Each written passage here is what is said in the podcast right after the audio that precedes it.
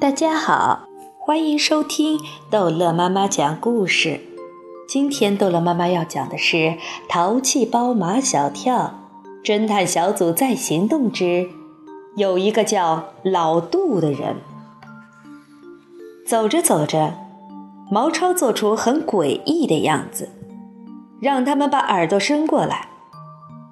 有一个人十分可疑，他一直跟着我们。马小跳蹲下来，假装系鞋带。是那个穿皮 T 恤的人吗？唐飞假装挠后脑勺，把头偏过去。是那个秃顶的吗？张达假装东西掉了，回过头去找。是是是那个啤啤酒肚吗？黄菊掏出身上的小镜子，从小镜子里找到了那个人。是那个红鼻头吗？就是这个人。他可能也意识到，他跟踪的人已经发现他，假装东张西望，仿佛在寻找什么。马小跳他们突然来了一个大转身。什么人？那人一愣，随即露出笑脸。他不笑时，脸上一条皱纹都没有，是一张婴儿脸。笑的时候，满脸的皱纹像盛开的菊花瓣。呃，误会，误会。那人很有交际能力，一副自来熟的样子。我跟你们一样，也是想帮助这个小姑娘的热心人。马小跳纠正道：“我们跟你不一样，我们是他的同学。一样，我们的心一样，目的也一样。”那人不把自己当外人。从现在起，你们干什么我就干什么。不行！马小跳对这个陌生人还存有戒心。我们是一个侦探小组，我是组长。唐飞再一次提醒马小跳：“零食了，我听你的，你就是临时小组长，我也听你指挥，绝对听你的。”一个大男人愿意绝对的听一个小孩子的指挥，这让马小跳动了恻隐之心。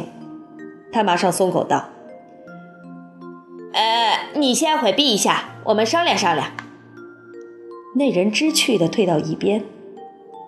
他到底什么动机呀？唐飞见多识广，他看那人也不像一个没事干的闲人。不好好干自己的事业，跟我们瞎闹什么呀？在张达眼里，人只分两种：好人和坏人。我我看他，那他不不像坏人。唐飞说：“也不像好人。人多力量大嘛。我看他是个很有办法的人，说不定对我们有用。”马小跳完全同意毛超的说法，这人已经给他留下了一点好感。再说，这么大的一个人，居然愿意听从他的指挥，这让他很有成就感。侦探小组的四个成员，除了唐飞的态度不明朗，马小跳、张达和毛超都同意那个人加入他们的侦探小组。马小跳向那人招招手。我正式通知你，你被批准参加我们的侦探小组。我很荣幸。那人的态度十分谦卑。你们就叫我老杜吧。按理说，老杜这样的年纪，马小跳他们应该尊称他一声叔叔。但目前他们跟他都在一个侦探小组里，算同事关系。老杜就老杜吧。他们一起向紫金院的大门走去。紫金院的大门是仿照罗马凯旋门修的，门气派。守门的保安也挺神气，大檐帽，挺阔的制服上端着两肩章，把肩膀撑得高高宽宽的。见马小跳他们走来，保安伸出戴着白手套的手，不让他们进。他的旁边立着一个告示牌。私人住宅，非请免进。我们不进去。唐飞眼睛也不看保安，大模大样的，就找你调查调查。唐飞这目中无人的派头，还真的把保安给镇住了。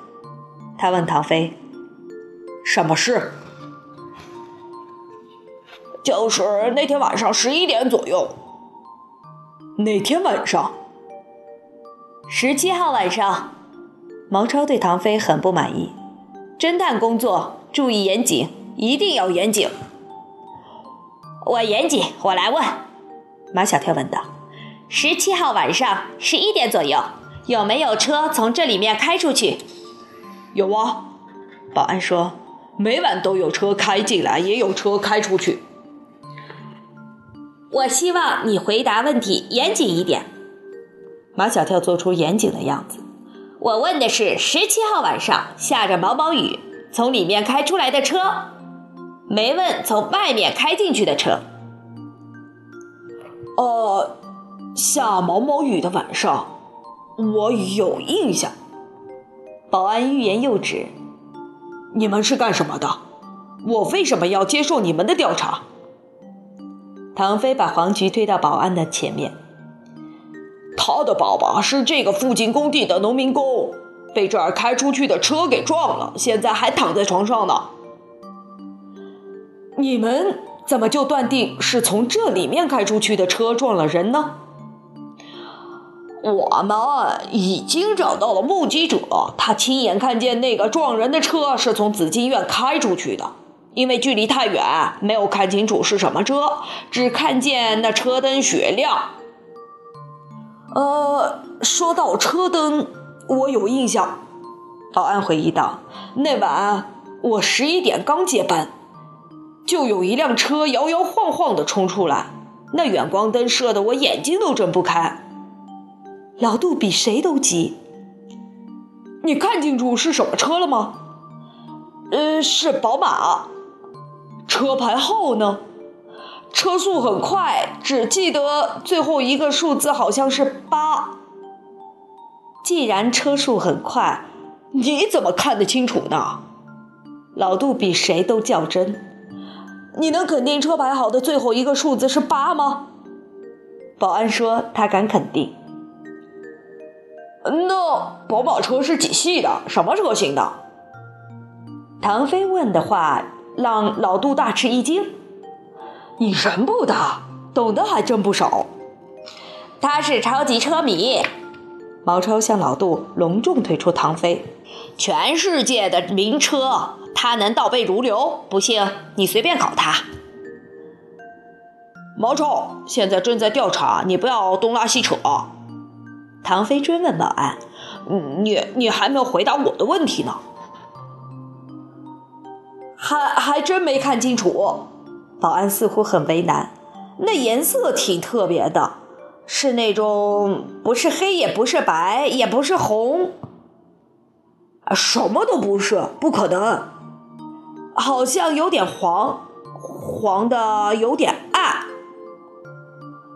我知道了，是香槟色。那是宝马七系最新款七四零。保安问：“什么是香槟色？”香槟酒见过吧？就是那颜色。保安点点头，又摇摇头，很茫然的样子。